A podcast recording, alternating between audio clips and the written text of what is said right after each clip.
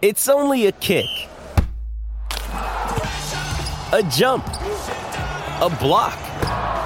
It's only a serve. It's only a tackle, a run.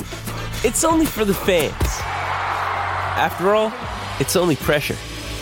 You got this. Adidas.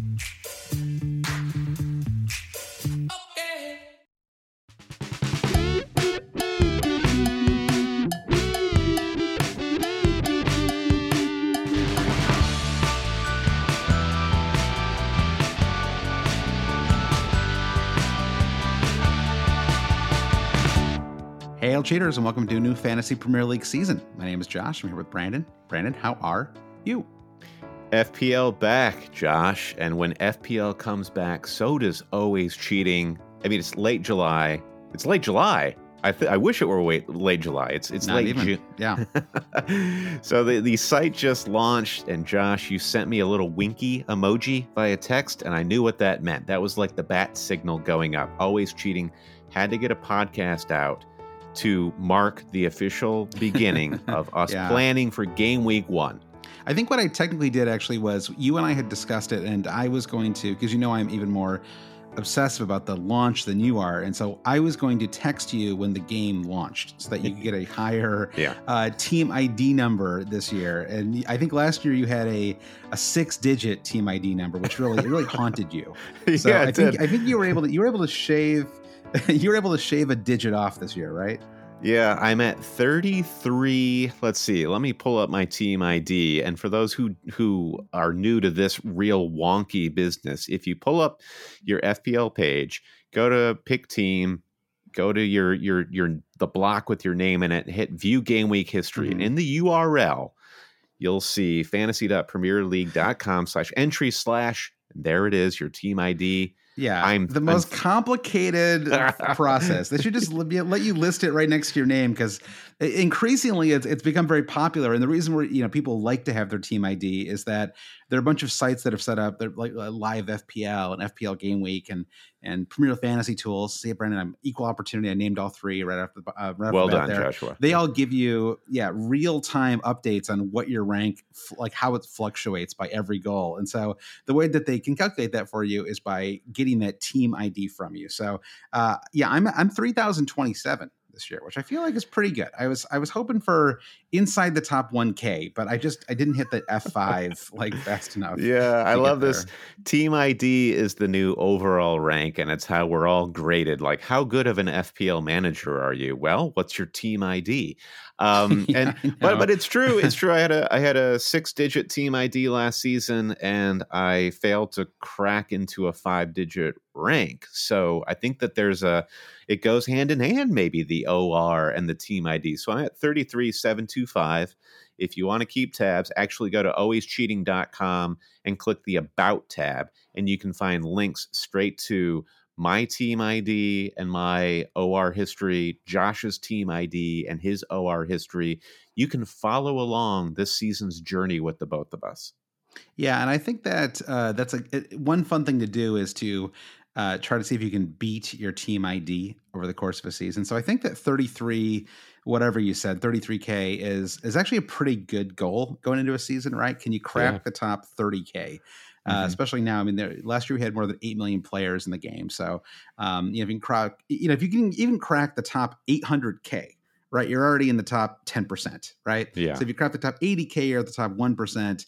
40k top top 0.5 you know so on so it's a nice you know nice like just sort of like goal. So yeah my goal now is i guess to crack the top um 3000k which i you know i mean i think it's possible. I finished just outside it last year. I think my over my final rank of the season was 3863 overall. So it, it can be done. Um, i have cracked it three other times though brandon. So I, one thing i thought you know the game launched so early this year.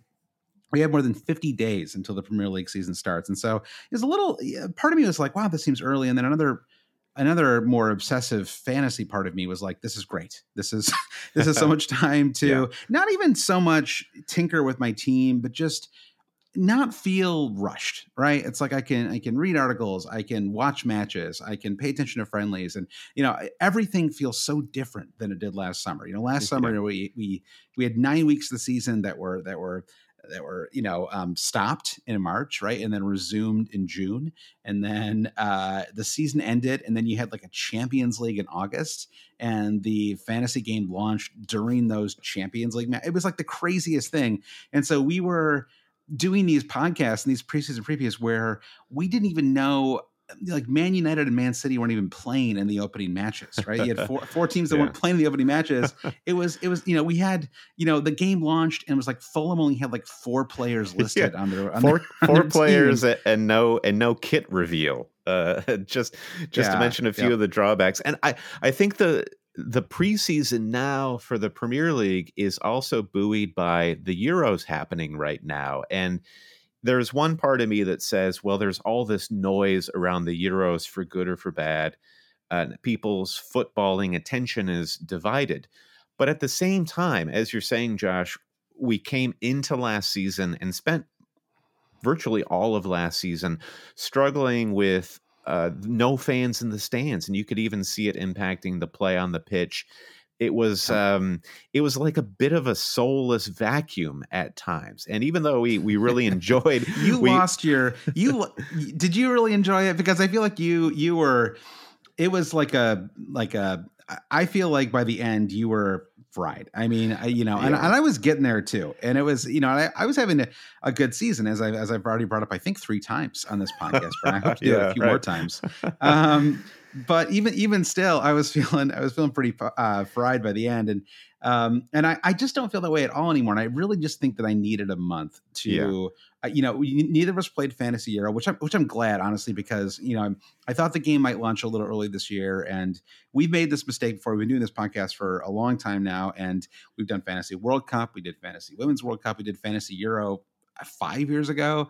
And what ends up happening is you get like two weeks into these, and the elimination rounds come around, and suddenly the fantasy game launches, yeah, and you're sort of like, wait, do I still keep talking about this thing? Yeah, like right, no one right, right. seems to really care Well, anymore. The other thing I wanted to mention about Euros, though, Josh, is that it's kind of like it's setting the table in a way that I don't think I've noticed before with the summer tournament because we have seen so many fans in the stands at these Euro matches. And yeah, I mean, we're recording this on Wednesday after the uh, Germany. Uh, shoot, who are Germany playing? Hungary, Germany, Hungary, Hungary. and and Mhm. Portugal, France, where you had a lot Mhm. of reasons to get out of your seat. And as as we Yep. as we sort of like take in all the enthusiasm and seeing the match experience live with the Euros, it's kind of reminded me of oh yeah, when the Premier League comes back, you know, fingers crossed, uh, healthcare being what it is, oh, we want we want it to be uh, happy and hearty and healthy. Uh, I'm just it just gets me more invigorated because that's so much of what we enjoy, and we're going to talk about basically the modus operandi of always cheating is what can we do to make being a Premier League fan and being a fantasy manager fun. And I'll tell you what, Josh, what's going to be fun about this season is having those fans back in the stands, kind of Yep. changing the way we're viewing the matches week to week. Totally agree. Uh, I feel like uh, you know you can actually A/B test the experience right now because you have the Copa Americas taking place in Brazil, where there are still no fans there. So watch a you know you can watch a match like the Germany Hungary. I guess that's is that the Ari Derby, Brandon the the Guri Derby Right. uh, take place with fans, and then you watch um, you know a Copa game in the evening or the evening here in the United States, and with no fans there, and you really it just feels massively different. Even even with half full crowds, it just feels so different. And um, you know we're seeing it right now in the in the states with um, with you know the U.S. Open and uh, uh, the NHL, you know the NHL and NFL playoffs, and it's it's great. I, it's funny. I, I feel like I've become. I, I really was a little out on sports uh, over the last year, at least most sports, and with the fans back, it's like I've become. I, I like reverted back to type. It's like I so many are probably feeling this way right now after the pandemic. Though, like we're sort of reverting back to the person we were, you know. Yeah. And like I, I was like I was worried it was I was just gone forever, and it's like nope, I am I am back. And I shook somebody's hand a couple days ago, right? I think I'm, feel like I'm back in so many ways. And one way that it is, yeah, I know, I, kind of instinctively without even thinking about it. It wasn't like I was like, hey, let's shake hands, you know. um, but it was like that's how like normal I, I it's it's feeling. And and one thing that's come back is I just become like the omni sports fan that that I that I you know was up until like last March, and so I've just been obsessive. Like, like I've just I've been in the NHL playoffs, NFL playoffs. I'm watching tennis tournaments. I'm watching all the all, all you know uh, the various cups that are taking place this summer and and and soccer slash football, and it's just I, I just love it. I'm so um, I'm just so in on sports again. And I think it's that human element of having people there. So, Brandon, yeah. but we can go on about about all that stuff. But let's let's one thing that I really like about the season starting early is that we can take just a few minutes here and just as a quick running order here. Um, this week's pod, we're going to talk about uh, position changes that have taken place in uh, in FPL. There's there's a number of them that have taken places. We're going to talk about um, some of the prospects in the newly promoted squads. We're going to talk about player prices, good and bad. We're going to look ahead to some of the opening fixtures, and we're going to answer user questions. Brandon, I don't know how we're going to do all this in our in 25 minutes. It feels like we might go a little longer than that. a, a classic, a classic, so always cheating promise. Yep. This is going to take us 30 minutes, but actually, it's going to take us two hours. So buckle up, everybody. Uh, we're back, and we're back in the long form way. This is not this is not a locker room conversation, Josh. This is this is high fidelity, nope. Josh and Brandon uh, content. That's exactly right. And so, because of that, and because these are long pods, and, and we do them every week, and and I, you know, we're, we're basically uh, this is kind of our launch pod, and then um, in early July we'll be back basically full time doing doing regular pods and and Patreon pods. Um, so just as a, a, but one thing I wanted to do in this podcast because hopefully, you know, if this is your first time ever listening to the podcast, or if you jumped in midway through last season or or you know previous seasons or whatever, just a, a quick like elevator pitch, Brandon. Who are we? Who are the who are the cheaters? Who are you? Tell me a little bit about who you are in your in your FPL history. Well, Josh, my name is Brandon Kelly. I hail from mid Michigan here in the United States, just like you. Mm-hmm and uh, I grew up. I grew up playing yeah. soccer. You know, as if you are a kid in the United States and you don't have the physique to play American football, uh, chances are mom and dad mm-hmm. are going to buy you a pair of shin guards and get you out of the house on a Saturday morning.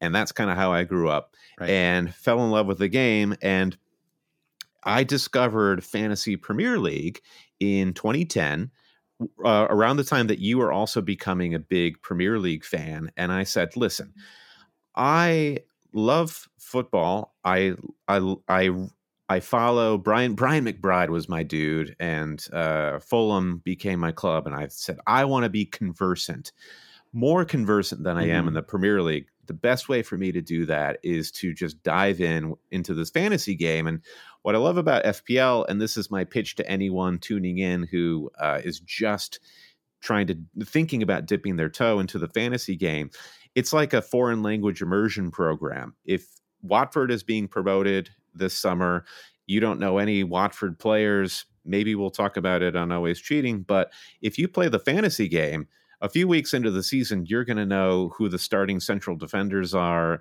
uh, who the uh, the midfielders are on Watford that really make the team tick, and that's what drew me into FPL. And I dragged you and our friend Trevor and a few other friends into playing the FPL game, and it was yes, it was that immersion of getting to know the league so much more intimately on top of the fact that playing fantasy with my friends was just an incredible way for us to keep in touch week to week, get together sometimes yeah. to watch the matches.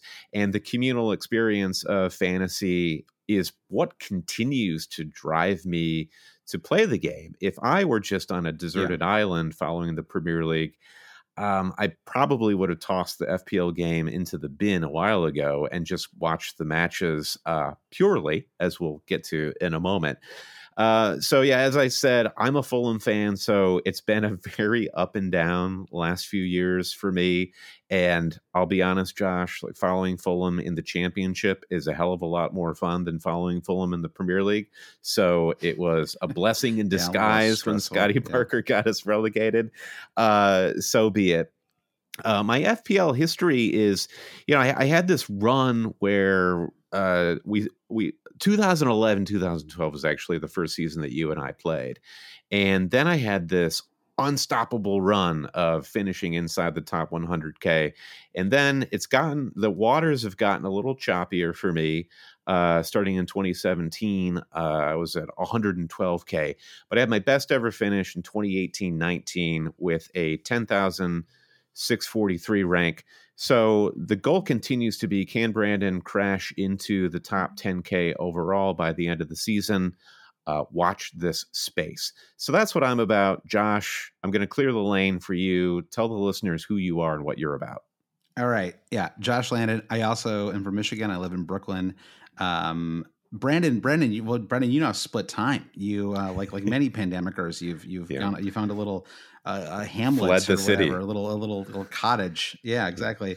Um, for the for the summer, but um, yeah, I uh, I'm from Michigan. I am uh, I, I grew up um, I, I, would say more of an American sports fan, uh, and then I really got the bug hard in the uh, the 2010 World Cup was when things really uh, took off for me. I mean, I sort of approached it. I, I, was, you know, like like a lot of omnivorous sports fans. I was, you know, I was conversant in in soccer, but I just uh, uh, hadn't you know hadn't made the full dive, and then the uh, the 2010 World Cups what really did it for me. And so yeah, um, but I sort of brought a sports fans obsessiveness to um, FPL, and um, yeah, and so we've been doing this podcast, I think, for about seven years. It's actually preceded both of us getting married and me having a daughter. So that's that's how long we've been doing this podcast for.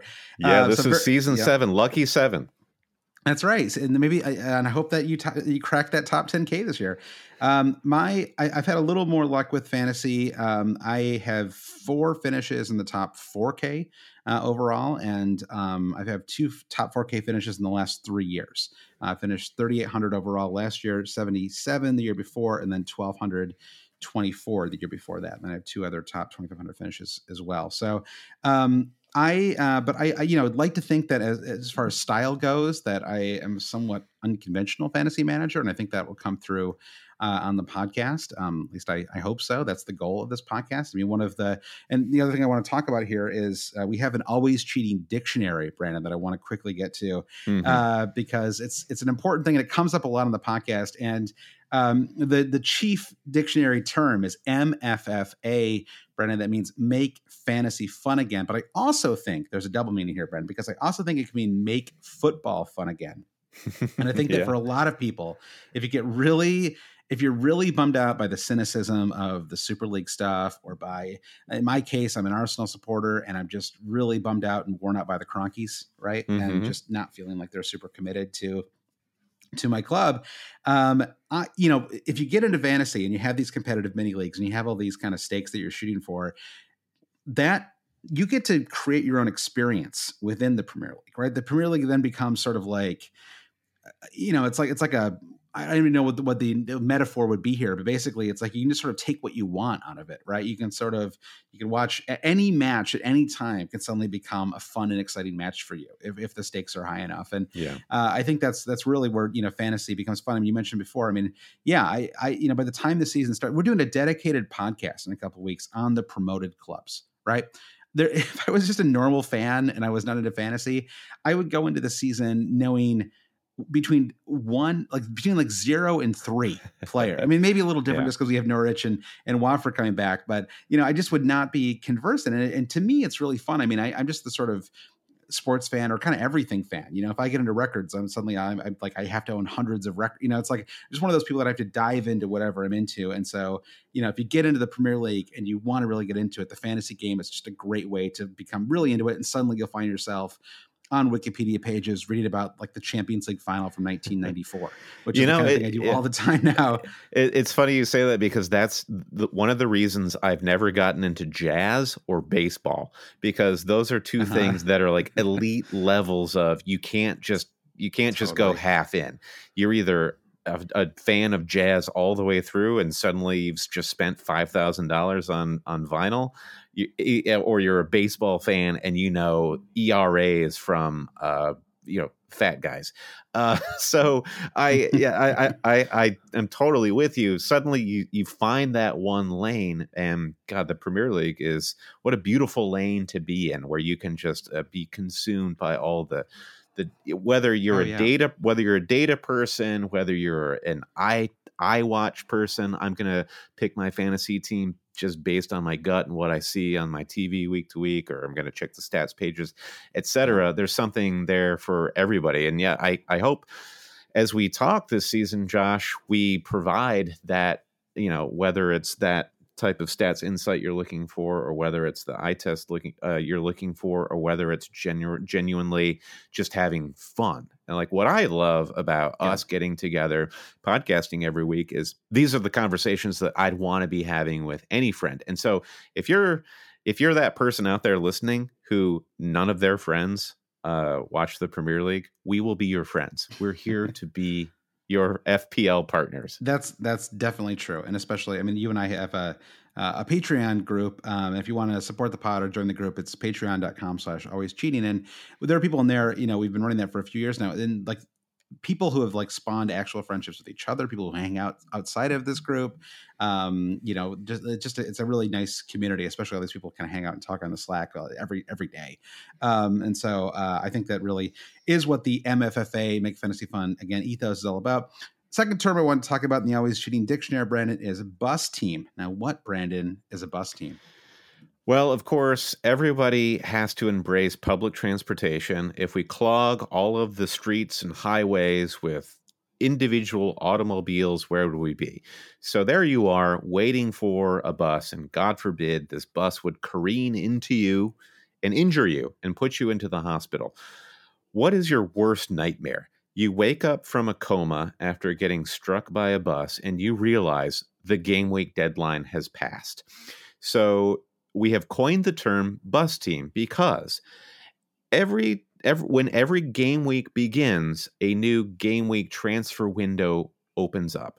So the deadline passes and suddenly you can set your team for the next deadline.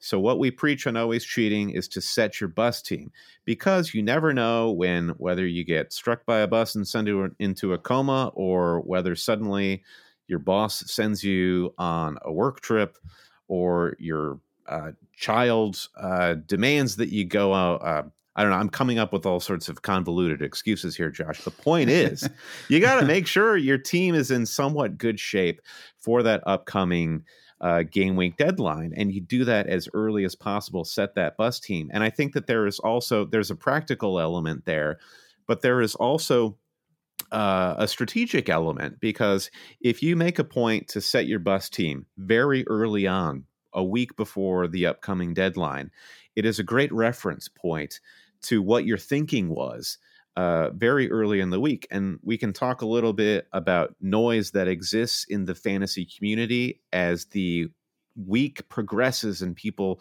uh, careen toward the next deadline. Lots of ideas will be floated around, and you could be susceptible to some groupthink. And if you'd set that bus team, more often than not, Josh, I think you agree with this, is when you set your bus team, usually uh, that team is set solely based on your own thoughts and feelings and opinions, which is often a great place to be. There's little bias that's baked into the bus team. Yeah. And so as you get right up next to the deadline, remember how your bus team looked. What changed? Did it change for the right reason? Did it change because you got sucked into some sort of other way of thinking that maybe isn't the route that you wanted to go? Um, so I, I think that's definitely something that I want to interrogate through the course of the season. Is is my bus team versus where I land in the game week deadline because a weakness that I feel that I had last season was being susceptible to some outside influences. While I don't think all outside influences are necessarily bad, I do think that you want to be conscious of of setting your own terms because regret yeah. is a terrible thing in fantasy.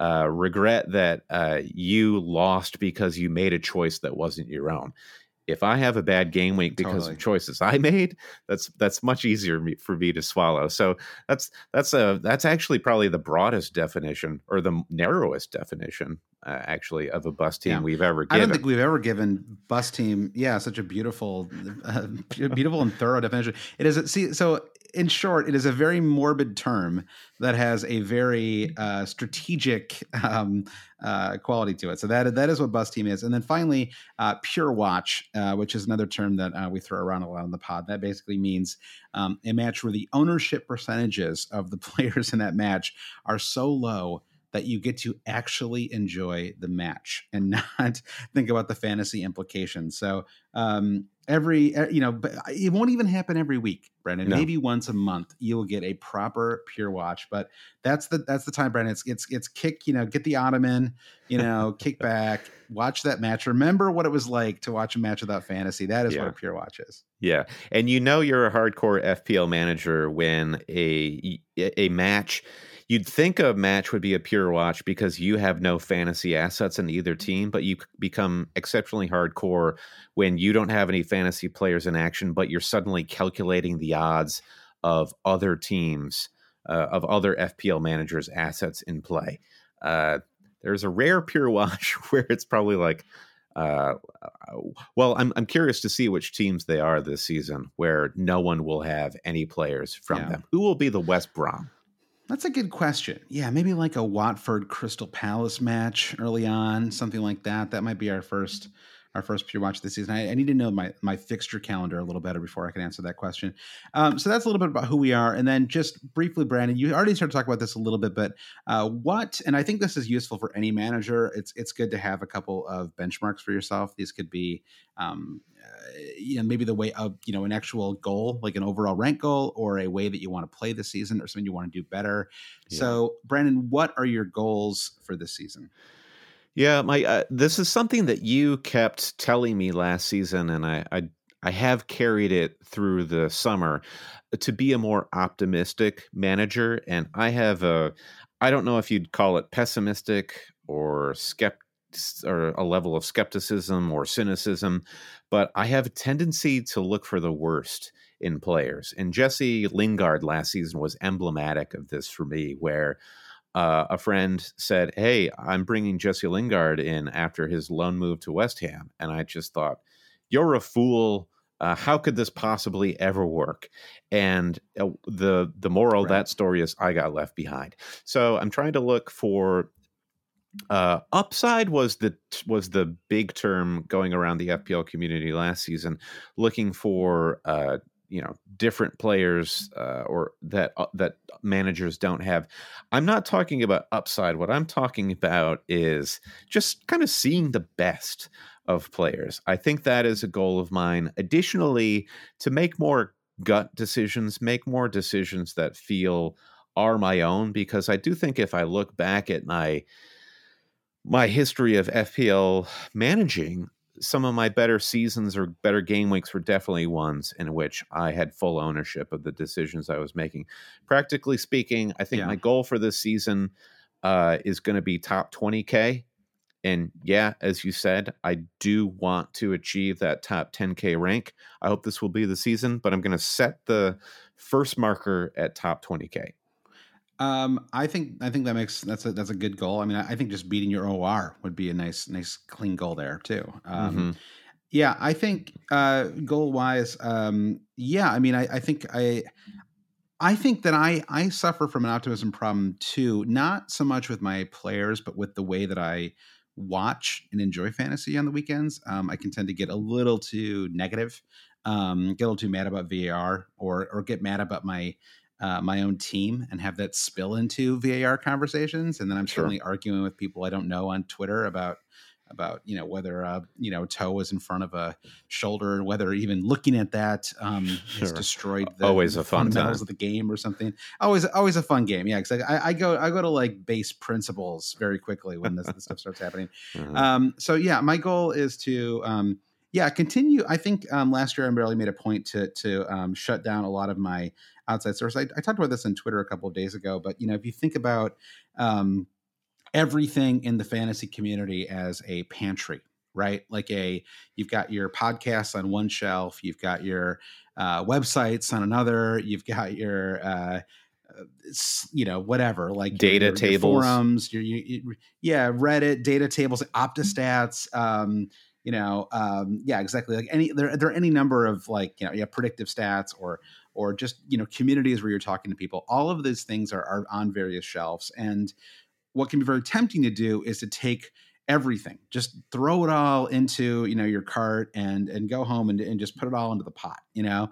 Um and uh, you know it really doesn't work right? And like you have to self edit a little bit in order to to make like you want your team to be like like a recipe that you've actually like like written yourself you know you don't want it to be just sort of like this mess of, of ideas that you've cobbled together because it, uh, it's ultimately not satisfying i don't i don't find it satisfying from a fantasy perspective if i don't really feel like i'm making my own decisions or that i haven't Yeah. sort of independently decided Yeah. that i like x player or i'm going to captain y player or whatever and um, I mean, for some people, this seems very obvious, but for others, I think it is. It is kind of a struggle because you see people advocating for X captain or Y captain, um, and and you just have to remember that a lot of these people are not very good. You know, it really is important to Yeah. remember that. And I don't mean that uh, I'm not I'm not singling out anybody or even I'm not even thinking about anybody when I say this. There really is no one on mind when I say this. But you know, it's it's it's there's like a kind of like wisdom of crowds that takes over, and I, I don't actually think that it's necessarily very very helpful a lot uh, to follow the crowd. I don't I don't think that that's a path towards you know having a really really great season. I think that if you if you listen to certain people and you're very very like template, that- which is like a big term in fantasy, like the the template. Yeah. Um, I think it's a great way to finish like 88k overall.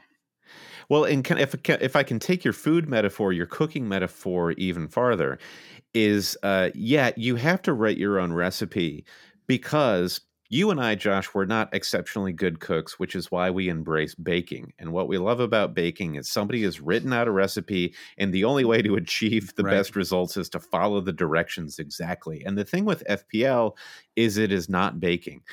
FPL is very much season to taste because there is no perfect formula season to season. This is what I lament after Yeah. every season ends. Like, wow, 38 game weeks have gone by. I learned so much, but now I have to throw it all in the garbage because the season begins again Yeah. next game week one. I mean, broad strategic um, uh, learnings we can carry with us, but we're not baking a cake. We are basically at this point preseason we're boiling a chicken carcass to create a stock and then we are in game week one going to Yep. get a soup going and we are going to be seasoning our own different kinds of soup as the game weeks go and i can't wait to learn what kind of soup you're making josh and what kind of soup i'm making and then we can all have like a soup we're gonna get a stew on. Wow. yeah, That's exactly beautiful. That was much nicer than me just insulting a bunch of people in the FPL community. yeah there you go um, yeah, I, I didn't mean to go there, but no, I, I, and the only point, I, I, the only reason I even brought that up is just like you, you have to pay attention to who you're listening to. You have to, you have to really trust the voices that you decide to trust. There's a lot of people who are who are really smart and who you should listen to, but you just can't listen to all of them because Yeah. it just it, it's just overwhelming. And and like you said, it and and things change season to season as well. I mean, um, you know, it's and and for you know for some people, um, certain approaches work. I mean, for some people, upside chasing is your is your approach. I mean, I think even knowing what kind of manager you are is actually a really good way to have a good season. Are you an Mhm. upside chasing person who just wants to keep moving from one expensive player to another? Are you just a little more conservative and you want to kind of have your set team and then just make like little tinkers? Um, you know, whatever whatever that may be. Are, are you more aggressive with captains? Um, and there's and, or you know are you the kind of person who really wants to do an eye test right and just like watch Mhm. matches and judge Yeah. from there or are you the kind of person who wants to just dig into the into the stats right which is what a lot of really good smart managers do um, i feel like that's not really who i am as a manager i feel like i'm much better at reading what other people have found and sort of being like oh yeah that's interesting you know but I, I don't know that i like to sort of dig around into them too much because i don't trust myself i feel like what i what, what i would end up doing i'm not objective enough with that stuff. So I feel like if I dig around to the opposite stats too much, I'm going to find something that kind of verifies uh, what I already thought. Like, ah, yes, okay, I knew that Ivan Toney was, you know, was was due or whatever. Um, so. Yeah. All right, Brian, on that note, let's take a very quick break. We'll get back. We're going to talk about position changes, player prices, early fixtures, and lots more. We're driven by the search for better. But when it comes to hiring, the best way to search for a candidate isn't to search at all. Don't search match with Indeed. Indeed is your matching and hiring platform with over 350 million global monthly visitors, according to Indeed data, and a matching engine that helps you find quality candidates fast. Ditch the busy work. Use Indeed for scheduling, screening, and messaging so you can connect with candidates faster. Leveraging over 140 million qualifications and preferences every day, Indeed's matching engine is constantly learning from your preferences, so the more you use Indeed, the better it gets.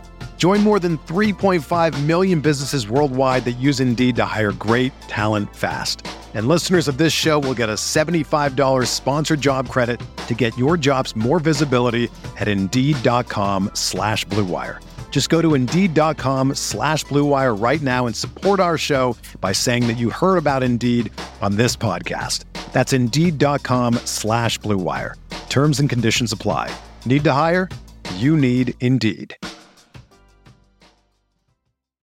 Whether you're a world class athlete or a podcaster like me, we all understand the importance of mental and physical well being and proper recovery for top notch performance. That's why I'm excited that Unifyd Healing is sponsoring podcasts on the Blue Wire Network. Unifyd Healing is a new and super innovative global network of wellness centers powered by Energy Enhancement System, or EE System.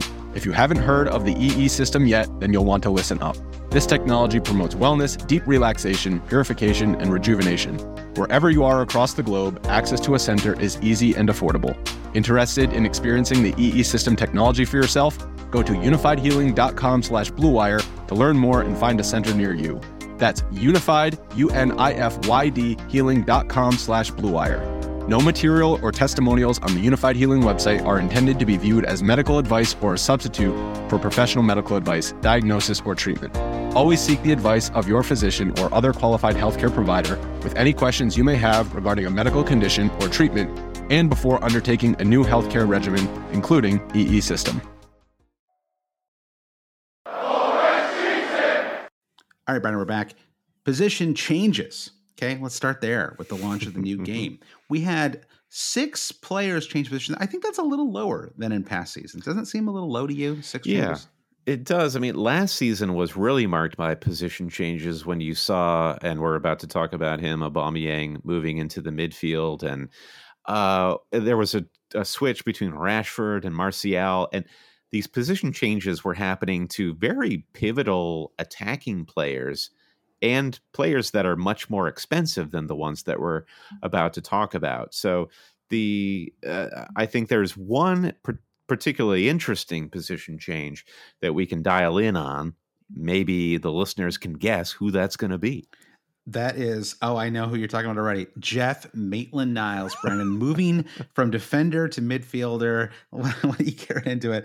There's a couple that are a little, uh, a little more basic. Uh, you know, we had um, Jeff uh, or Matt Ritchie move from midfield to possession. It was actually, I think that's like the third time he's moved now. It's like he keeps Yeah. moving back and forth between those positions. Um, you had uh, Jeff Maitland Niles move from defender to midfielder. Uh, you had Kouyaté move from midfielder to defender, and at 4.5 million price tag, I actually think that he might be somebody uh, to watch. Although we, you know, uh, Crystal Palace still don't have a manager, so we'll see what you know who they bring in, how that yeah. um, Yeah. affects things. Um, so yeah, that, which leaves us with with three interesting changes. I think there are three three really notable changes. One is uh, Stuart Dallas moving from uh, defense to midfield and priced at five point five million. What do you think Yeah. about that one? Well, I mean, we were just so spoiled with Stuart Dallas for Leeds last season. A because he was an out of position defender, and for the for the newly initiated, there is nothing more precious than a player who is classified as a defender in FPL but plays farther forward. Because what is gold to fantasy managers is attacking points. And if when Dallas last season was classified as a defender, he was playing far up the pitch, getting goals and assists, but also racking up those defensive clean sheets. It was just the perfect storm. On top of the fact that he was a bargain rate at 4.5 million. So Dallas is rightly repositioned here as a midfielder because that's where he does play in Bielsa's system now. The problem is, and I I shouldn't call it a problem. The new thing that we have to grapple with, reckon with, is the 5.5 million price tag. Everything here is correct with Stuart Dallas, and he still is a very appealing fantasy asset. 5.5 is just going to make him very tricky to fit into your team because 5.5 is going to be that bubble price for a fourth midfielder. And Dallas Yeah. last season, Josh, like there was a, this classic moment where there was a week in which Dallas is playing Manchester City. Everybody benched him because he was a benchable asset at Mhm. 4.5, and he got two goals Yeah. for you off the bench against Manchester City. At 5.5, it's very tricky now to bench Stuart Dallas. Yeah, I, I you're right because you don't he wouldn't be a fifth midfielder, a little too expensive at 5.5.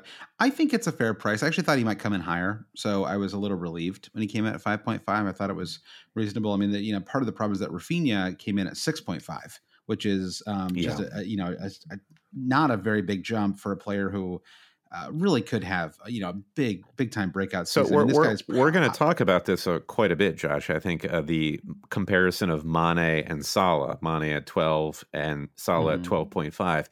Do you see Dallas versus Raphinha as that type of um, rivalry, FPL wise, where why have Yeah. Dallas at five point five when you can upgrade to Raphinha? I think some people will advocate toward uh, advocate for having both. Yeah, well, that that's right. I think I think there could be stretches of time uh, where you do have both players. Leeds don't have a, an incredible start to the season. It's a, it's okay. Um, it's it's a little bit of a mixed bag. I, I you know it's they play Man United and um, and Liverpool in. In a, in a way to Burnley, which is you know which isn't great fixture. So Man United, Everton, Burnley, Liverpool in the first four gets a little better after that. Um, so I you know I don't necessarily would think I would have both, but um, yeah, I think that Raphinha to start the season um, is just. Uh, I I actually wouldn't be surprised if he was the the most highly owned player going into game week one, Yeah. uh, just because that price tag sort of fits everybody's squad. It's the, it's like the perfect third or fourth you know midfielder price. It just Oh, you know, doesn't doesn't hurt anything, and I think. I think overall, and we can get into this in a second, but I think overall player prices were were um, actually pretty fair, uh, you know, on the season. And there's some some fun. Like they didn't. I felt like last year they went a little crazy. Uh, everything was a little too high, and um, I actually think it contributed to teams looking a little similarly because it was just really hard to have kind of all of the good players that you wanted because everybody was just so you know like basically it was like you know you either had to you had to choose you know you Yeah. had to have one one of you know one of these two top players um because otherwise it was, it was just going to gobble up too much of your budget.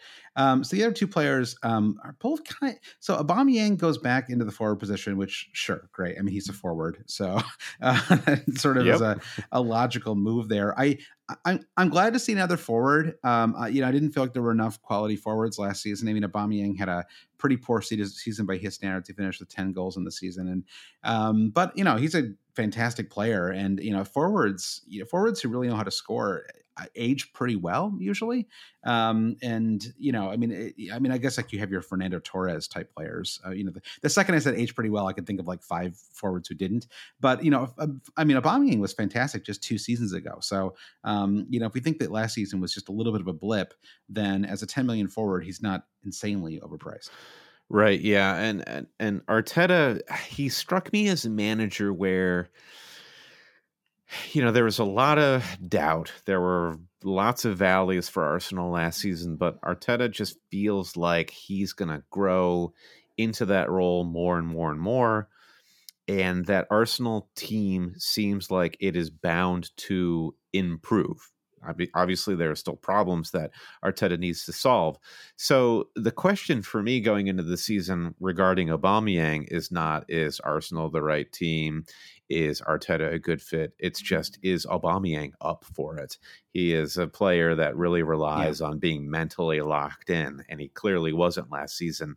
So uh, that uh, Aubameyang, even though it's, it's it's exciting to have a striker like him now and 10 million at certain points can actually prove to be affordable. Uh, you, you, you know, it's suicidal to start with Aubameyang game week one, in my opinion.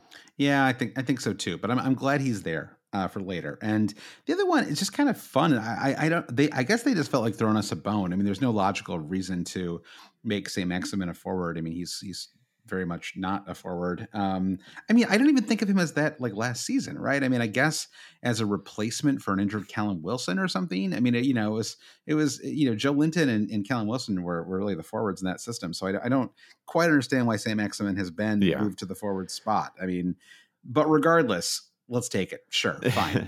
He's a Well, forward now. Yeah, and Um, the the, the you know, question, yeah. the obvious question here is: we just talked about Aubameyang, who plays on the left. He plays sometimes farthest forward, but he plays on the left. Sometimes he'll play in the middle, but predominantly on the left.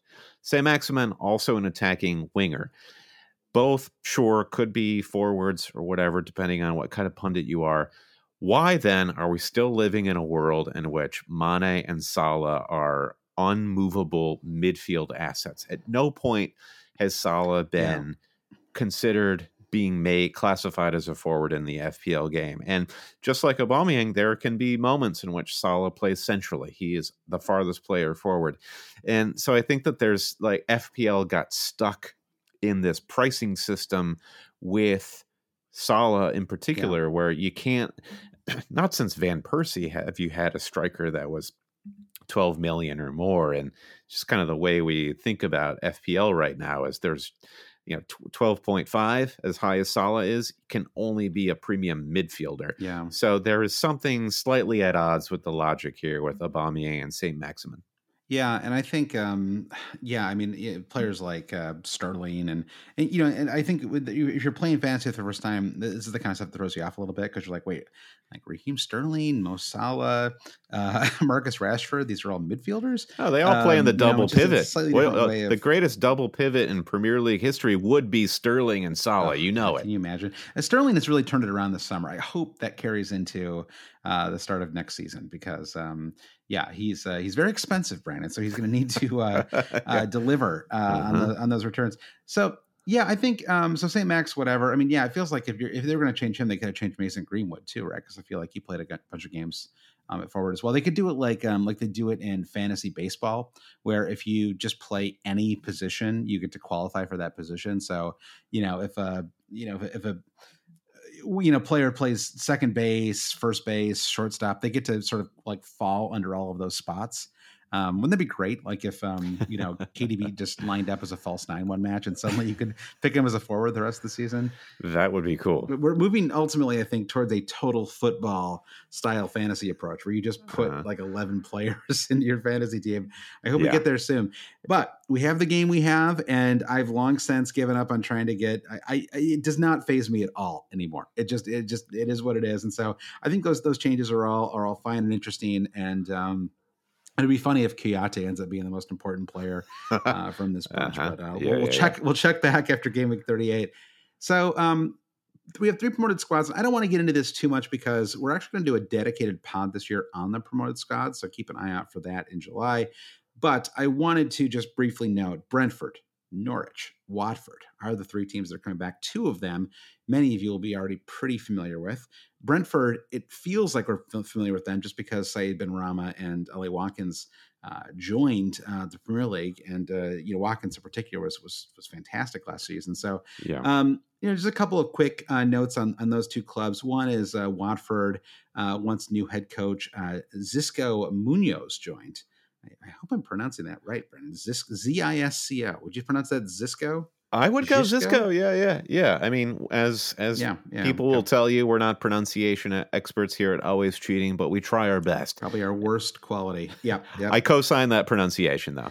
Uh, but since he since he joined uh, the club, they had conceded only three goals in 13 matches at home. So, just one of those uh, stats to keep in your back pocket that uh, Watford have been especially strong at home. Maybe something to think about when it comes to cheap uh, defenders for Watford in particular. Uh, they also have a player in Sarr who yeah. um, I think you and I are both. Uh, yeah, we're sorry, X. oh, for sure. He came in priced at 6.0 uh, Premier League fans will remember Sarr for when everyone thought Liverpool were going to be invincible when they won the title. Watford, mm-hmm.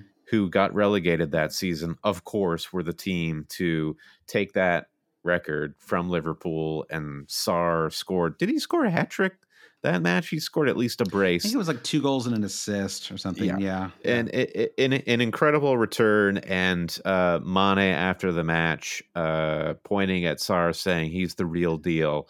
And now he's back in the Premier League. Uh, you have to like a player who goes down and then comes back up with a team like Watford, insofar as they Sarr is completely ingrained in that club at this point, like as much as you could be in a club like Watford over the course of three seasons. And he'll be an integral part of their plans. Now we know he can perform yep. in the league. Uh, so I, I like that. And when Watford have a decent run of fixtures, you have to consider Sarr.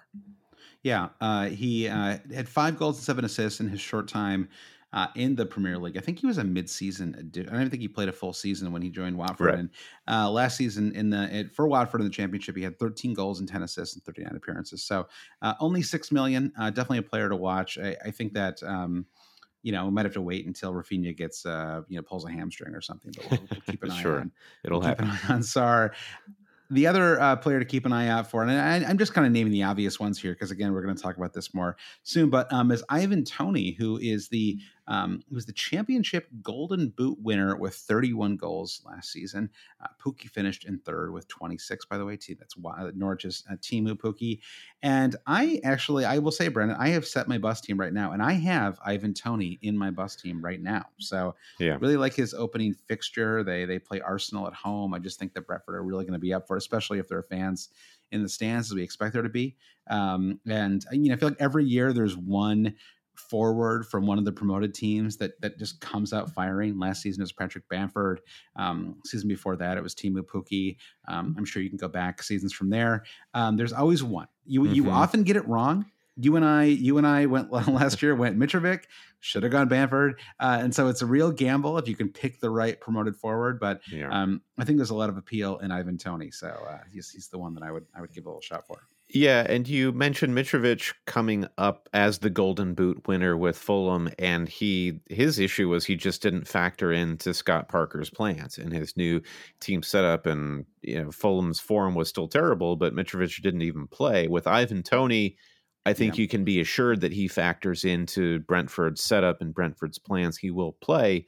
I I am in a situation going into game week one where with a team like Brentford, I'll have to believe it when I see it. If you follow the championship playoff run, no one excited in the, in those playoffs. Now Brentford, uh, you know, to make it to the championship final, playoff final two seasons in a row is a huge accomplishment. So, like much like other teams who just like had to just really drived for that promotion brentford did it. So um you know i but but i'm i'm kind of like i'm i'm dubious. Ivan toney probably has the tools to do it. You know i i think that was what was so interesting about ollie watkins at uh, aston villa last season is is he just came straight from brentford as you mentioned and he did it. It was clear right from the jump that watkins had the body and the tools to be a Premier League striker, and I think that he'll even continue to improve. So it's not like far fetched that Yeah. Ivan Toney could do it, but um, I, I don't know. I just don't think the caliber of opposition uh, in a championship campaign always correlates to what you see in a Premier League campaign. Interesting. There's that Brandon Kelly pessimism. Yeah, I'm trying to. way- I should be getting rid of this, out but like a, like a cloud in front of the sun. um, all right, well, we're just kind of doing a whirlwind tour here. So let's talk a little bit about player prices, uh, the good and the bad. We'll mostly focus on the good here. Uh, lots of time this season, Brandon, to talk about the bad. So um, the good, I, I just picked three price brackets uh, that I thought were particularly you know, good. And let's start things off with the 7.5 million forwards. I have Richarlison, 7.5. Jimenez, Raul Jimenez, 7.5. Ollie Watkins, your boy, 7.5. Iheanacho came on very strong late last season at Yeah. 7.5. And Antonio also at 7.5. That is a major list. And that actually doesn't even include Callum Wilson, who I believe is also 7.5. So you just have a ton of real quality in that. I mean, you could you could very easily field three 7.5 million forwards to start the season.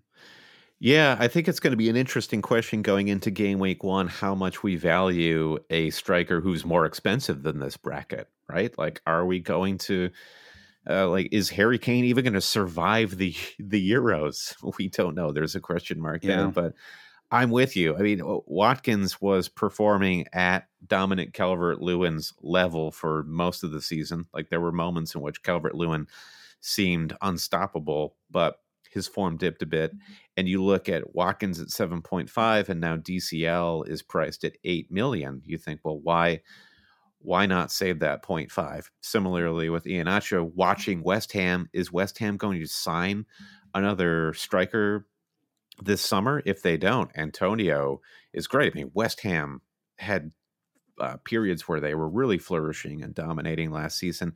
And uh, yeah, Haller, when they when West Ham sold Haller, I was just thinking, what are you guys doing? You don't have any other strikers apart from Antonio, and Antonio was just coming Yeah. back from injury when they ended up selling Sebastian Haller. And I think that what that shows you is the faith that David Moyes and the club has in Antonio. So if they don't sign any big name strikers this summer, Antonio looks to be uh, really integral to that of, uh, attack, which Yeah. is which is quite appealing. of course he did. He did proceed to get injured again multiple times. So Of was- course, yeah, yeah. The, it comes it comes with the territory. He's like one of the, he's like the easiest to like player in the Premier League. He's got you know like he's got like a great smile. He's got that great Simpsons goal celebration. Um, he's just he's just really fun. He's a really fun player to watch too. When he's in form, he's just like a, a terror. I mean, he must just be terrifying to opposing center backs. You know, because he's Yeah. super athletic and Yeah. and just he's got a you know big body, really aggressive.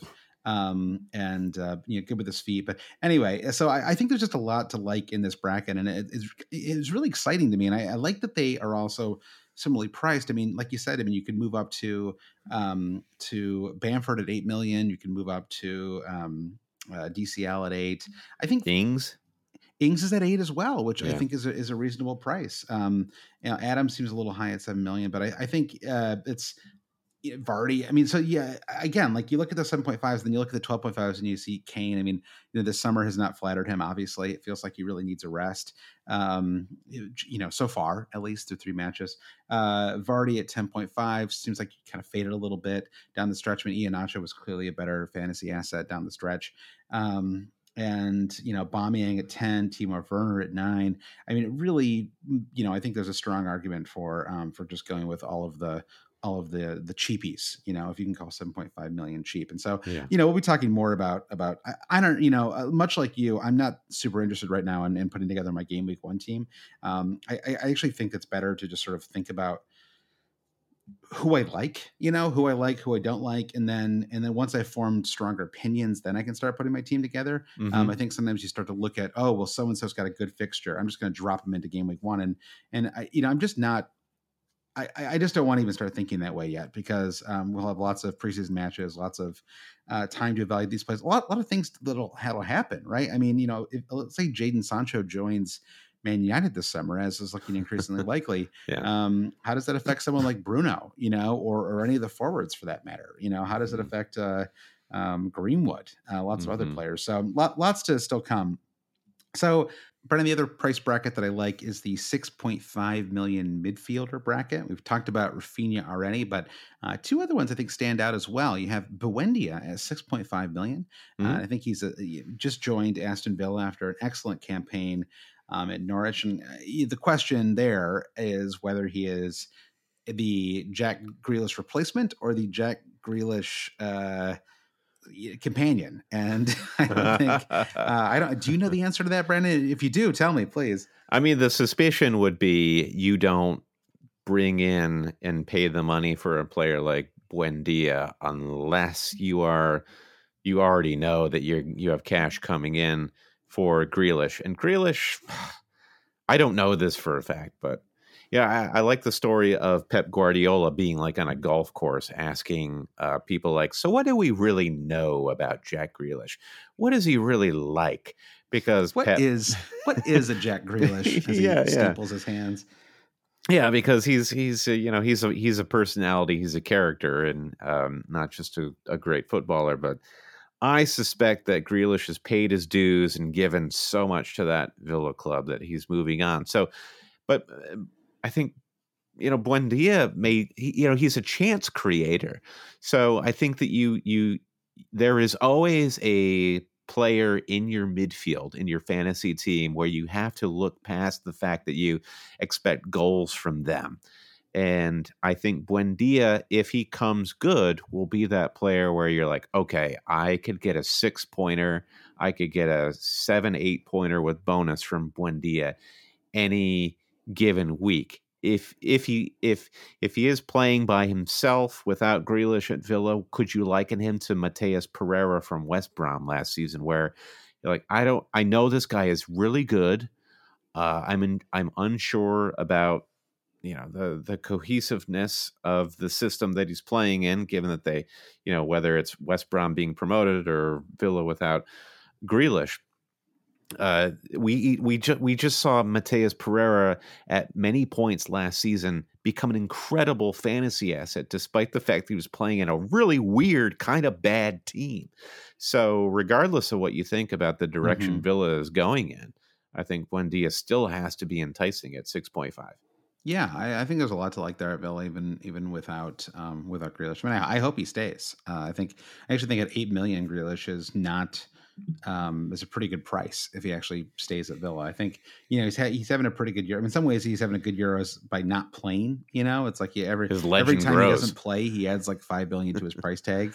Yeah, his legend grows, and then and then but then he had an excellent game uh, in, uh, in in the third match of the Euros, and uh, the other player with an excellent game in the third match was uh, was Bukayo Saka, uh, who is also priced at six point five million. So Buendia, Raphinha, Saka, there's a lot to like there, and Saka is you know sort of just depends on what Arsenal puts around him uh, this season. Um, Yeah. uh, you know, he's sort of um, it feels like he bounced around a little bit at the start of last season. Then he really kind of found his place late, and there's a lot to like at Arsenal. I think that the the question, and I think that Arteta is. Um, there's a lot of pressure on him to do this, which is to, is to be, to be a more attacking team, right? Score a little bit more, um, not kind of shut up shop uh, so so quickly. And um, you know, I'm thinking about the champions. Uh, I mean, the uh, Europa League semifinals here uh, come to mind. You know, he's just a little too um, conservative. And so I think um, you know I think that could really benefit Saka if they open up. And I think that if you know if Aubameyang um, finds his form again, I think that will also help Saka. So um, yeah, so I think there's a lot to like in that bracket, and that you know if we were to jump up a million, then then um, obviously Jota uh, jumps out as well. Uh, but we can talk about him on another pod. The final bracket is the 4.5 million defenders. I think there's some pretty good ones here, Brandon. I have okay. to say. Sometimes there aren't. You know, sometimes it's all it's all garbage. Uh, but I mean, for one, Fofana, 4.5 million. What a what a deal. Why are we getting this like incredible deal on Fofana? Is he a deal? I I think Fofana was overrated last season. Uh, that guy is a suicidal defender. He jumps in on challenges, and I, I understand he's very young and he has a lot to learn. And the fact that he was, uh, you know, performing at that level for a team vying for the top four, good on you, lad. But uh, Fofana, no, I'm not having it. I think the reverse argument there is Connor Cody, who will never be priced higher than 4.5. Um, probably mostly because he will never score a goal, um, or not many goals. So I, I, I would go a little more conservative here uh, over, uh, and take Connor Cody over Fofana. And the other players you have listed here, Luke Ayling for Leeds, who you just you're you're lured in by his luscious locks and his his Mhm. cavalier Huge. style. Yeah. And and big big alien. yeah, I mean, I, he's like it's crazy to me, absolutely crazy that Luke Ayling didn't get any attack returns last season. Zero goals, zero assists. I felt like he was in the mix a ton. He did have one goal that he scored that was um, that was chalked offside, very sadly. But yeah. I think uh, he is a player to me who's who's zero goals and zero assists. Um, don't tell the real story about how involved he is um, in that squad. So especially because this season he should be able to play in his preferred right back spot as opposed to a fill-in center back as he had to play um, very frequently last season. So I think that will help him as well. And then Rob Holding, going back to that Saka conversation of what does Arteta have in store for Arsenal? And Holding, often a peripheral fill-in center back, could became, you know, he, he can't go so far as to call him a leader, but he, uh, you know, he had his moments for Arsenal in the latter half of that season, and you'd think, well, maybe he could actually have a regular starting position. And Arsenal, a dicey proposition with defense, but still at 4.5, that is a team, you know, just it. Is it uh, Fabio Borges, Josh? You often quote him doing the meet the manager interview for Fantasy Football Scout of just focusing all of your attention on clubs that are in the top half of the table. And you're Yeah. talking about 4.5 defenders who are playing for teams who are hovering around 15th place in the table, whereas Arsenal could be 15th, you know, depending on Yeah. where you were last season. But um, you will you will expect Arsenal to be in the top half, and you get a starting a regularly starting defender for a top half table team at 4.5, take him. You can Yeah. easily bench holding if uh, there are concerns. Yeah, I think in, unless he gets, um, unless they make a big signing this summer, I think there's a very good chance that that Holding is the, one of the starting center backs going into the season. And um, yeah, I just think that I mean Arsenal in general, it's kind of interesting to look at the way they're priced. I mean, they are they are really are priced like a bottom half of the table team. I mean, Kieran Tierney available at five million, that could be a, a decent deal. Yeah. uh, Barron, Gabriel, uh, those are both four point five million. Um, I mean, we'll see how they you know how they set up, and what kind of signings they make. But you know, you look at the midfield too. I mean, Saka, Pepe at seven point five million, which you know, finally at a price where he's kind of interesting, right? I mean, he kind of sneakily had 10 goals and three assists last season. Um, Yeah. seemed you know, quite a bit better down the stretch. But have we been through this with Mesut Ozil before, Josh, where you get drawn in by this hyped player and you're like, finally, their price has fallen to a point where I'm enticed. And then you realize, oh, right, their price has fallen because they're kind of a joke fantasy asset. Well, you, you may be right, but but you know, still, I mean, it's what's interesting to me is that he is the most expensive fan. I, I I doubt we've ever gone into a season where the most expensive midfielder for Arsenal was seven point five million. Uh, that is crazy. wild. Yeah. yeah. Where where art thou, Alexis Sanchez? I know. I guess Aubameyang, he was he was the one last year. So Right. Um, yeah, so, so those are some some player prices, and then uh, just you know that that's the good, I guess. I see, I see a lot of good in those those spots. I think the bad, uh, the one that comes to mind already, you know, instantly is Sadio Mane, who I- think might have been he came in at twelve million. You know, uh, Salah's at twelve point five, and I think Mane would have been more appealing if they dropped him down to ten point five or something like that. But as it is, it's just hard to have Salah and Mane, and and really hard to justify going for Mane over Salah. Yeah, FPL really needed to embrace make fantasy fun again there. They needed to just throw a bit of chaos into the game. I'm with you. Price Mane at 10 million, 10.5. Um, perhaps unjust, but can you imagine the conversations, the banter, the fun? Uh, but we are robbed of that. It is a it is a straight headshot to Mane's FPL card. especially when Jota's 4.5 million cheaper. You know, Yeah. even Firmino. Yeah, even Yeah. Firmino is more appealing, depending on which of those two players you know earns the starting spot. Uh, and then uh, the other one, I thought I, I thought the Man City mids came in a little a little high as well. I thought that uh, De Bruyne at 12 just feels a little a little high to me. Uh, His highest ever price tag. yeah, and I'm not really sure why, considering he was worse last year than he was the season before that. He halved his returns. Uh, I know he was injured for for part of the season, but but still, um, I don't know how that price went up. Like, uh, riddle me that, Brandon. he's he's getting the bump of being perhaps the best midfielder in Europe and I think the Premier League has to own that. They're like here is our here is our guy. I mean Salah might Weston it- McKennie would have a word, yeah, excuse me. Weston McKennie says.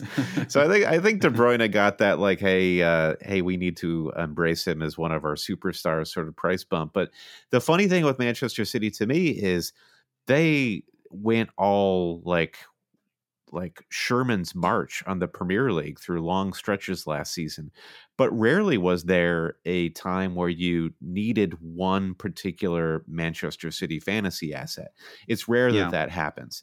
Um, it, it, it's just by the nature of Pep's rotation in his system, and he's got every single player so well, well, well drilled, he can he can mix and match. So I mean, there was one month where Ilkay Gundogan became the man, and that was basically only because De Bruyne was fully injured and Gundogan was assured to start, and he was in in great form. But beyond that, yeah, like the price tags for City players, on top of the fact that Fo- they could Foden's okay, I guess. F- Foden at eight million is not bad. I suppose so. And I, I guess that is the question. Like, I do not doubt like the talent of the squad and these players, and, and I don't think anyone would misunderstand that. But the the price that you have to pay for the city player, the story remains the price versus the risk of sweating that team sheet in the rotation. And Foden was actually a fun player to own last season at six or six point five, whatever he was, because he actually really worked his way uh, more heartily into that rotation, and the price was right for the risk. At eight million, suddenly I'm going to feel that risk a little bit more with Yeah. Foden. Yeah, that's that's that's true. Uh, I, I think I think it's a reasonable price, and I think a Gundogan at seven point five is is actually a reasonable price as well. I think Man City is a team that we have to kind of take with a grain of salt. You know, we'll see if Harry Kane actually joins, which I think is is possible. I don't know if it's likely at this point or not. I mean, God, who knows? And um, and you know, they have an interesting forward situation right now. They just have one in in Gabriel Jesus, who's at eight point five million, which is not a bad price. Yeah, uh, if he's the only forward going to the season, they play Norwich in game week two. You know, so there's there's definitely something appealing there. But I think it's uh, you know I, the defenders came in at a good price. I yeah, I was just uh, I was just gonna yeah. say I, I I think Dias had I think it's just because he only scored one goal last season that he wasn't at six point five. If he had scored two goals or more, FPL would have put him at six At point 6.5. So the question I have for you, Josh, is Stones at five point five. I don't know, man. I don't think I can do that Stones game again. The Stones versus Laporte game, it is that is that just stresses me out too much. Uh, plus, Laporte just scored today, so it feels sacrilegious to uh, to go for, for to, to advocate for Stones over Laporte on this day on on, on Laporte Laporte's special day. Yeah, well, uh, Um, Le- Lewandowski uh, bullies Laporte one week to score a goal against Spain, and then the next week Laporte goes and scores. So it's like Yeah, there must I- be balance to the force, Josh.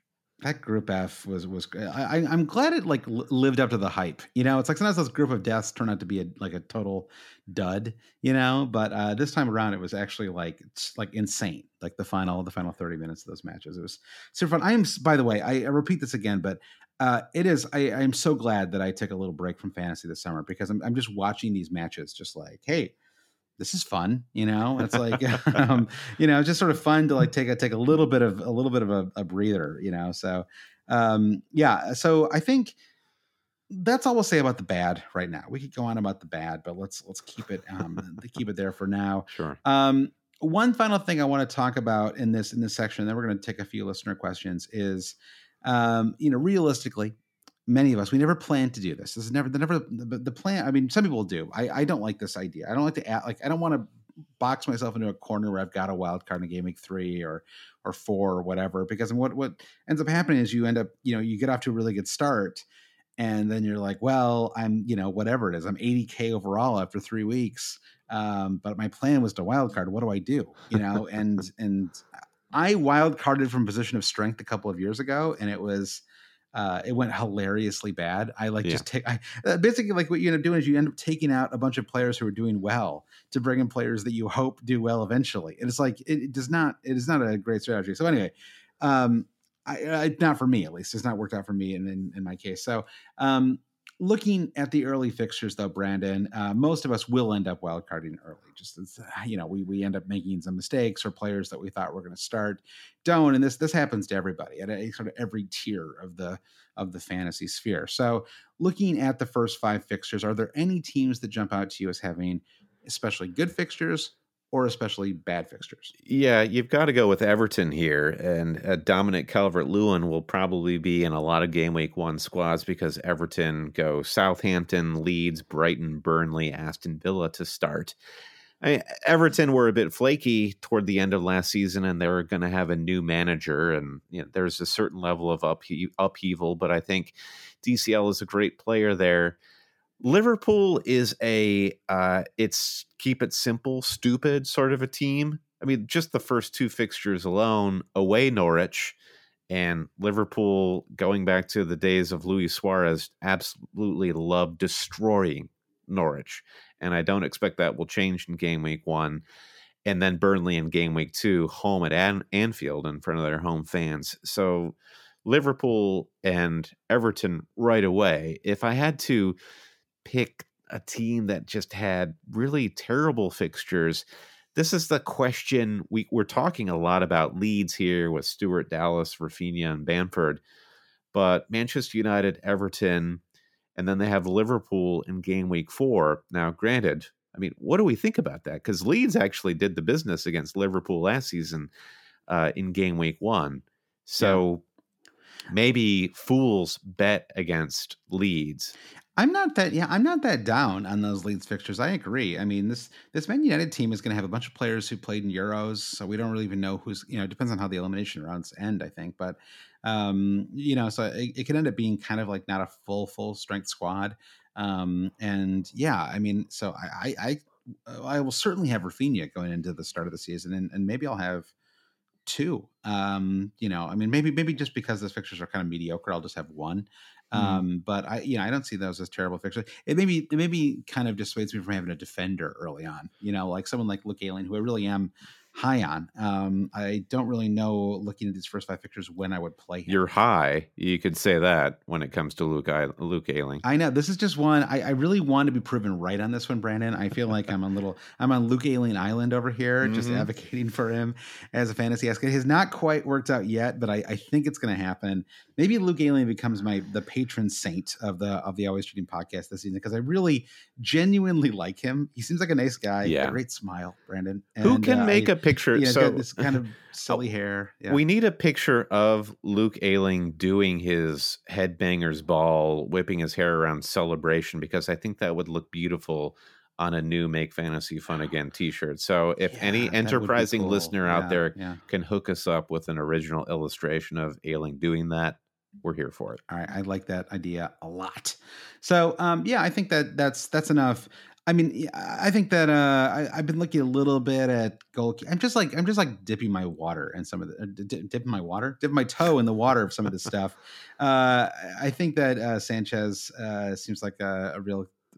I mean, he's kind of the obvious keeper pick, but I think that um, right. the question for me is whether I want a five million keeper or whether I want to do some keeper rotation this season. I haven't quite decided yet. I really got away from keeper rotation early on, and I, I think you could just go with Sanchez um, and and not rotate. But um, let's let's save that discussion for another time. You know, the other thing I've been thinking about too, Brandon, is we haven't talked about this too much yet, but the cheaters are going to Las Vegas. We'll we certainly are. be talking about this more soon, Brandon. But yes, the second game week two of the season, you and I will be in in, in Las Vegas recording podcasts the whole time that we're there. It's going to be awesome. We're going to be watching matches. We're going to be um, blowing money at the casino. It's gonna be great. so, but the one thing I've been thinking about though, this is this is like not the smart strategic way to think, but I've been thinking I want to have a good team for Gay week two uh, because we're gonna be there and I want to be I want to celebrate. So you want to be Brighton happy. Play Watford. I want to be happy. Yeah. So Brighton play Brighton play Watford in game week two, and I'm like, oh, like I want. uh I just want Sanchez for that one, man. That's, no, you want Sarr. You want Sarr, baby. Oh, Sarr. Oh, that'll be the debate, won't it? Wow, Sarr versus Sanchez. I'm with you though. I, uh, Brighton's fixtures: Burnley, Watford, Everton, uh, Brentford, Leicester to start. So yeah, I the defensive train for uh, Brighton is is gassing up. Yeah, I mean maybe we maybe have two actually. I mean you know I really uh, I think down the stretch there was really um, there were there were a bunch of different players that we I actually haven't seen. Did he come in at 4.5 million or 5 million? How did uh my boy Brandon. Uh, let's see, Veltman stayed at 4.5 million. I like to see that. I was wondering uh, where you're going to go. We all that. had a little taste of Veltmania. yeah. Veltmania last year. I mean, honestly, other other defenders outside of Dunk, who always gets that little bump because he's got a little more goal threat. But uh Lamptey, I mean, I'm not going to do the Lamptey thing again. That's just, uh, you know, that's uh, not foolish enough to do that. Uh, I see that Motor has been moved into the midfield spot, which I was a little surprised by because he did play as a wingback a lot last season. But um, so unfortunately, we maybe had a little uh, chance of some out of position uh, potential there. Motor in. What's your price for flight? There's a free team name. I, I know everybody. you're in a good mood. I, yeah, I know you're in a good get a good mood. You start singing in the middle of a song. So, um, so let's break it up then, Brandon. By uh, let's let's take a quick break, and uh, we're gonna get back, and we're going to read just a few listener questions. This is our first lightning round of the season. We'll be right back. Brandon, we're going to get to our listener questions just one second. I wanted to take a moment, though, to thank everyone who supports the podcast on Patreon. If you like the podcast, if you want to say thank you, you can go to patreon.com slash always cheating. What's up?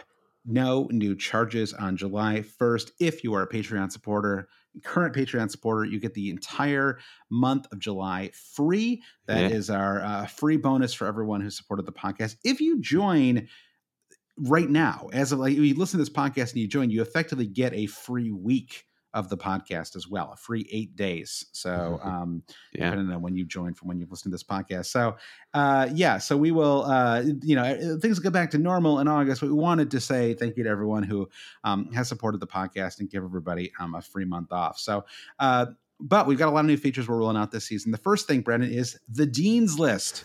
That's D I G N E. Yeah, The Dean's yeah. List. It's our new Manager of the Month award. Yeah, the Dean's List. This is the first time we're ever doing an actual Manager of the Month award for our Patreon league. So when you become a patron, you're invited to our official Patreon mini league. And each month, whoever has the top score is going to enter the Lucas Digne's List. What do you get? You get a custom, always cheating three quarter sleeve shirt. Josh, these shirts are going to look hot, hot, hot, I'm hot. super excited. You and I met a couple days ago to start planning the season, and this is going to be like I think it's going to be uh, the best piece of merch we've ever created. I'm really genuinely excited about it. So we're going to give that to every everyone who wins the Manager of the Month award. We're also Brandon getting, and I'm, I'm jumping ahead here, and I'm, I'm sorry that I'm jumping over you. It's because I wrote out these bullets, and so I'm very Sure. excited to get to all of them. But uh, everyone at the uh, Volkswagen and producer tiers, Brandon, will also get our new AC three quarter sleeve T-shirt. So I suppose if you're a producer patron and you have one of the best months of the season, you will get two shirts, one for you and a matching one for your spouse. So congratulations. We'll figure out a way to to customize it if you end up uh, getting both. We'll we'll make it worth your while. Uh, that is the always cheating promise. Other things you get if you join the Patreon, you get an extra podcast each week. That's an ad free Patreon exclusive pod. We do those closer to the game week deadline, so you get up to the minute fresh information on any mid midweek action decisions that Josh and I are making about team lineups and captaincies. Also, our friends at Mini League Mate produce the Week in Review newsletter that we provide uh, courtesy of Mini League Mate. And you get lots of stats and information about what managers around you are doing and how your decisions are stacking up. It's one for the data nerds out there.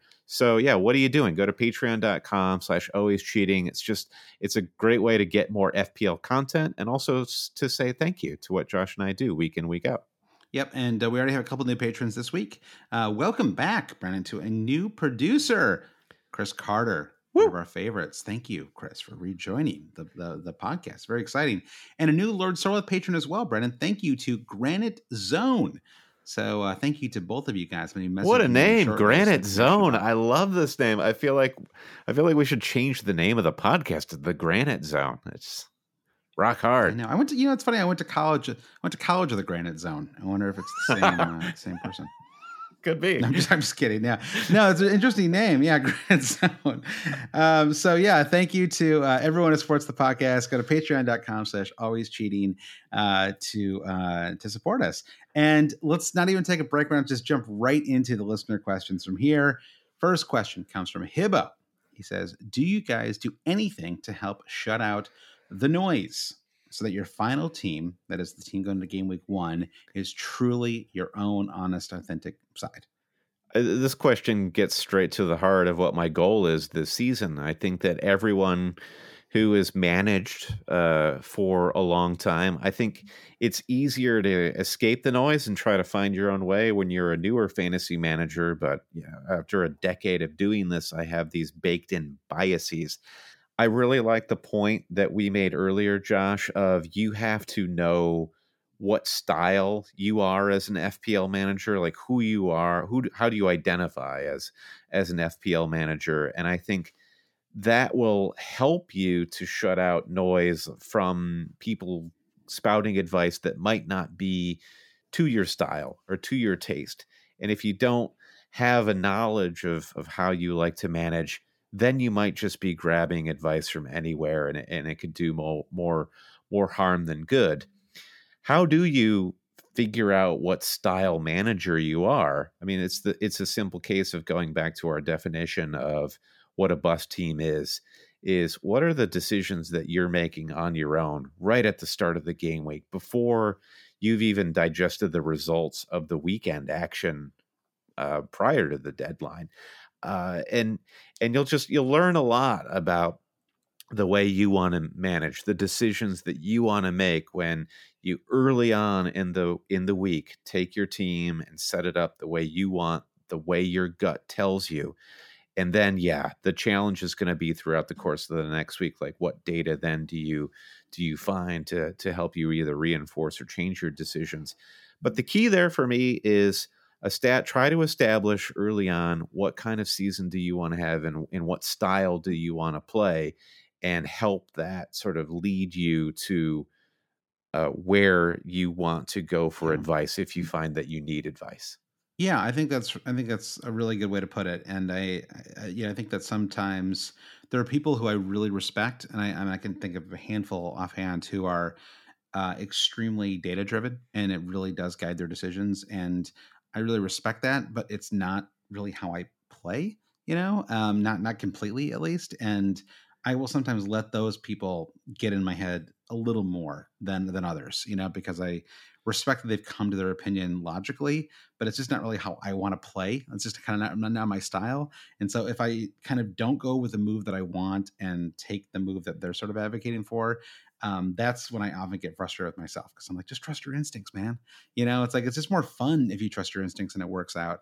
So um, I think, yeah, I think I like the sort of the mavericky people um that that that that, pers- that the perspective is a little more i mean i'm certainly not like a full-on maverick manager by any means but i i do think that um I, I I have a I, I really work, and I, especially last season, I really work not to take in too many voices. I try not to look at like I try not to look at anybody's team. Like if I'm on social media, I don't like to look at anybody's squad. I mean, uh, you know, we end up doing it on the on the Slack because we have a we have an invite and ask Josh and Brandon advice forum on there, and so we'll end up talking to people about their teams. But in general, when people post their various squads and various templates online, I try not to look at any any of them at all. It's like I like I like quickly scroll past so that I don't have to see it because um, I, I don't even want to look at them because every time I see one, it's going to I feel like it's going to get in my brain a little bit, or it's going to make me worry that my own team is too is too template and too boring, right and I'm going to start to mix things up just to do it, you know, just to be different. And um, I think that can be part of the problem too, is you sort of get in your head about,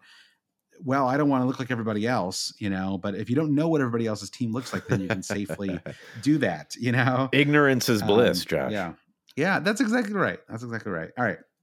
A couple more questions. FPL Prop says, uh, what are your typical strategies to kick off an FPL season? For example, should we hold money in the bank, stick to known assets, purchase premiums in each position to allow for movement? I mean, some of this stuff is pretty fundamental. I think, um, you know, I don't hold any money in the bank really. I, you know, I don't really. Uh, I, I I try to have a couple of transfers planned out. You know, game weeks two and three, maybe. Um, I don't usually go further than that.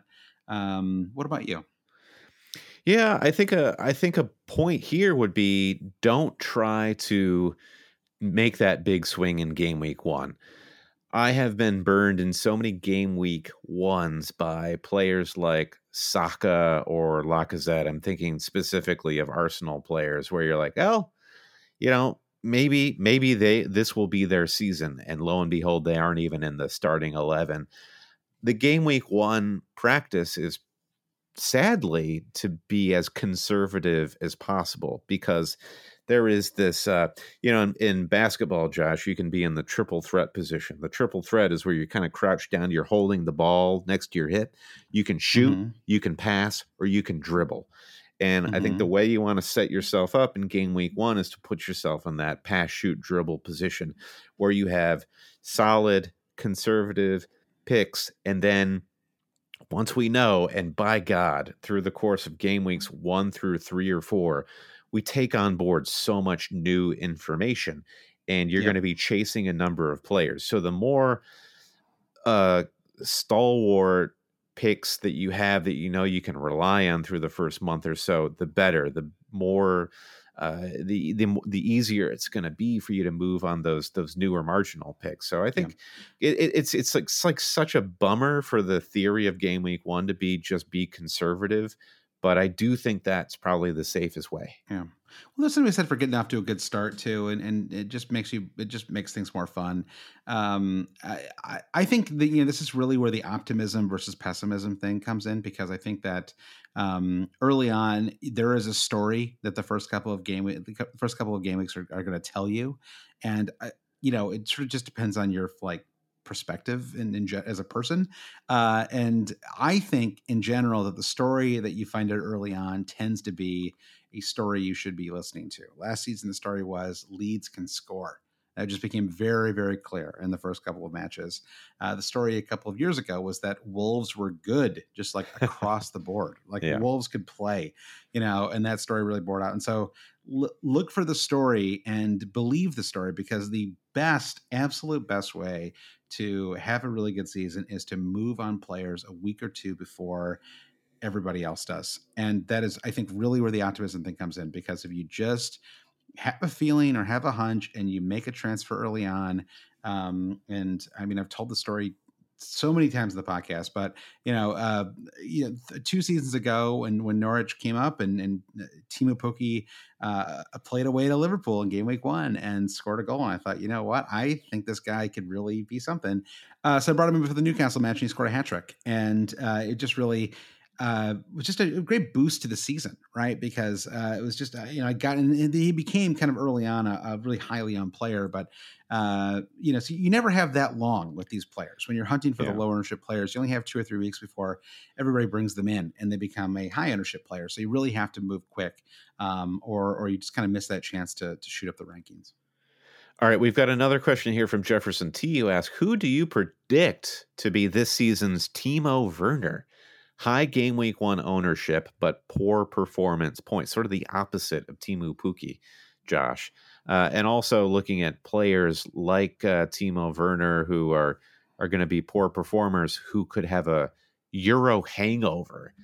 Speaking of Euro hangovers, uh, um, England fans are really hung up on what's going on with Jadon Sancho. If Jadon Sancho does mm-hmm. make that move to Manchester United or somewhere in the Premier League, he's got to be high on my list to be this season's Timo Werner because Sancho, as good as a player as he is, and I don't think anyone's arguing that Timo Werner wasn't a great player in the Bundesliga.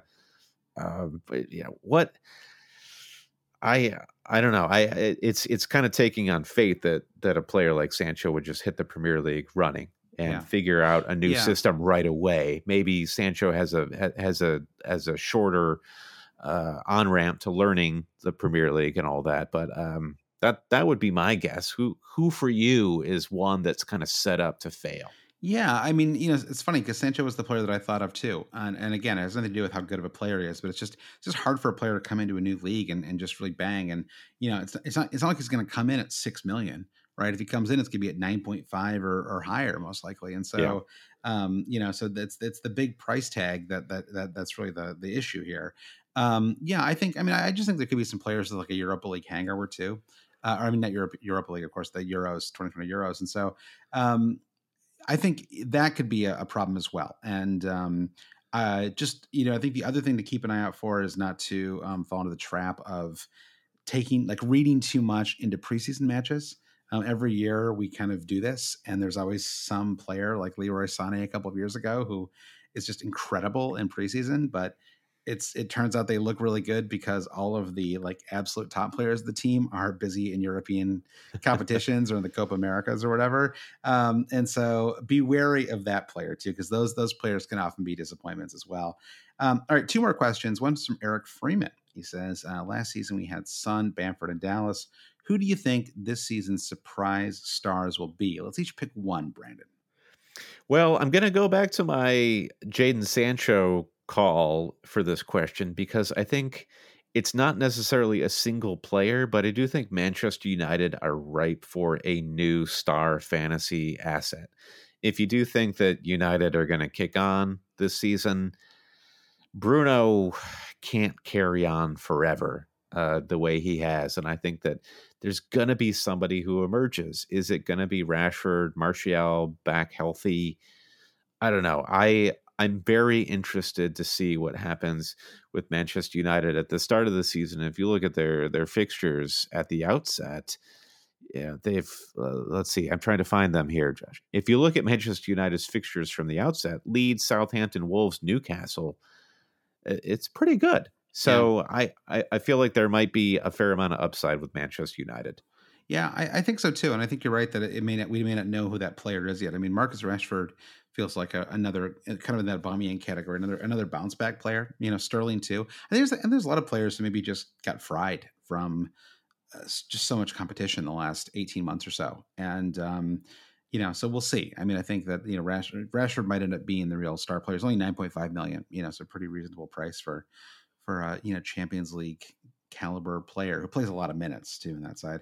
Um, my pick would be Emi Buendia, uh, 6.5 million. I think there's a pretty good chance that Grealish does leave this summer, which would really open up that attacking lane for him. And I, I just see him connecting really well with with uh, with Villa, and I think that whether whether Grealish is there or not, I think that he could end up being really good value. Um, I like a lot of players in that squad, and you could see, I mean, Targett and Cash and Watkins. There's a lot of players that you could see him linking up really well with, and uh, and that price I think is really appealing as well. So you know I don't know if that counts as a star or not, but I mean a 6.5 million player who delivers is certainly a fantasy star. So I think we can we can count it. And then finally, uh, questions from Adam G. Brandon, mm-hmm. and mm-hmm. we haven't talked about it. We've barely talked about this guy the entire podcast. He says if you, but if I think we should note him just once. Sure. Because if you don't intend to start the season with Harry Kane what would have to happen before you bring him in? Uh, probably a brace in game week one. Um, I, I think yeah. the the Kane is it's just a, such a peculiar phenomenon because he had a wonderful season last season. There were moments where he was dragging near the end of the season and things were kind of like the the ground was falling out from underneath Spurs. And I don't know. I, I think a question for me, and, and obviously he's having a terrible Euros. That said, if Kane does get a transfer to Manchester City, is that a total game changer? Because I think it's it's more a game changer for Kane's way of life. And we've talked about this a little bit offline, Josh, about how the the beauty of Kane as a fantasy asset at Spurs is that if he's fit, he starts, he plays all 90.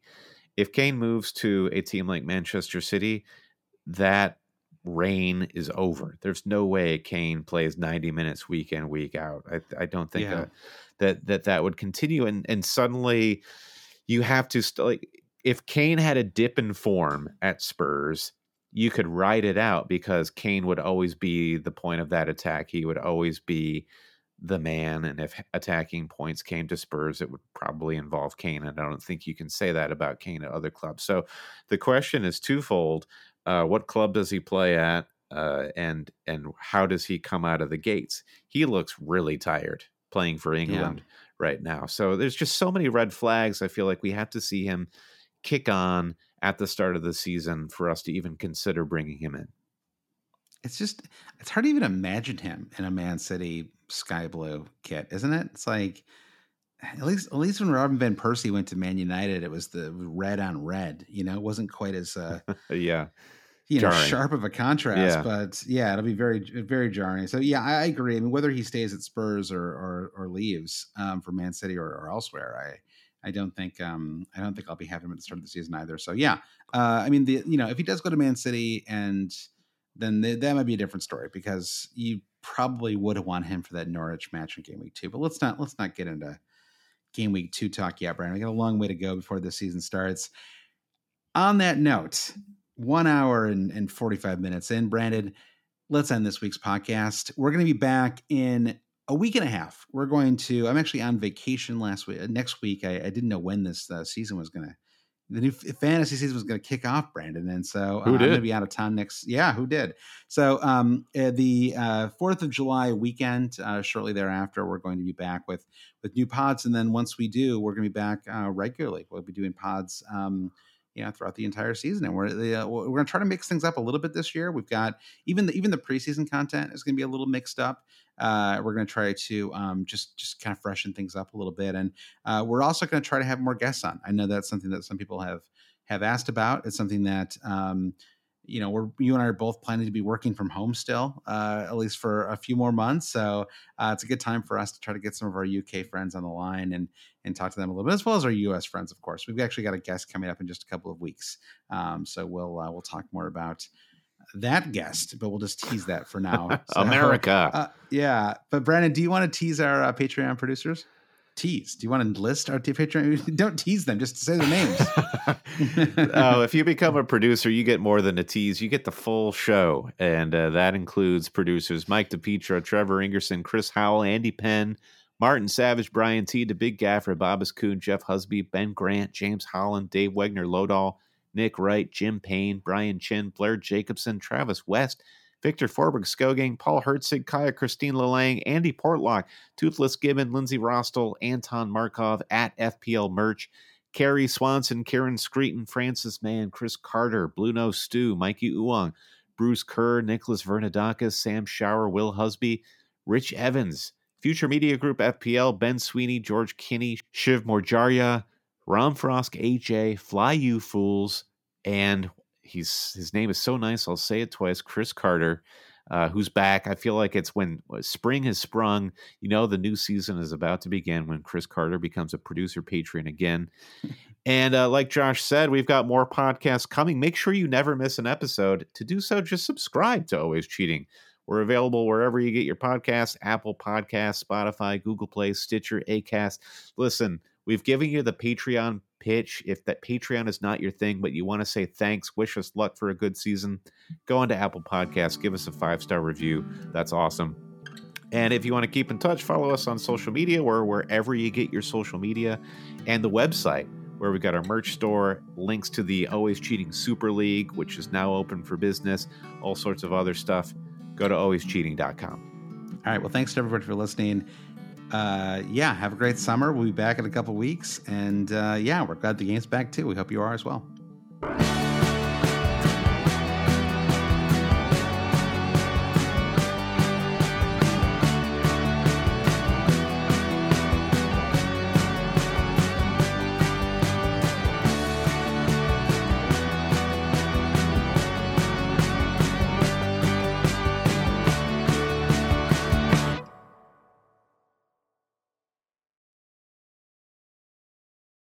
This is the story of the one.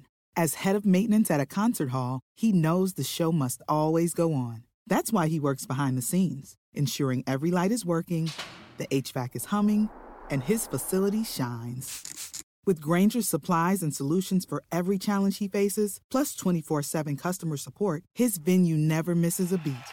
Call quickgranger.com or just stop by. Grainger, for the ones who get it done.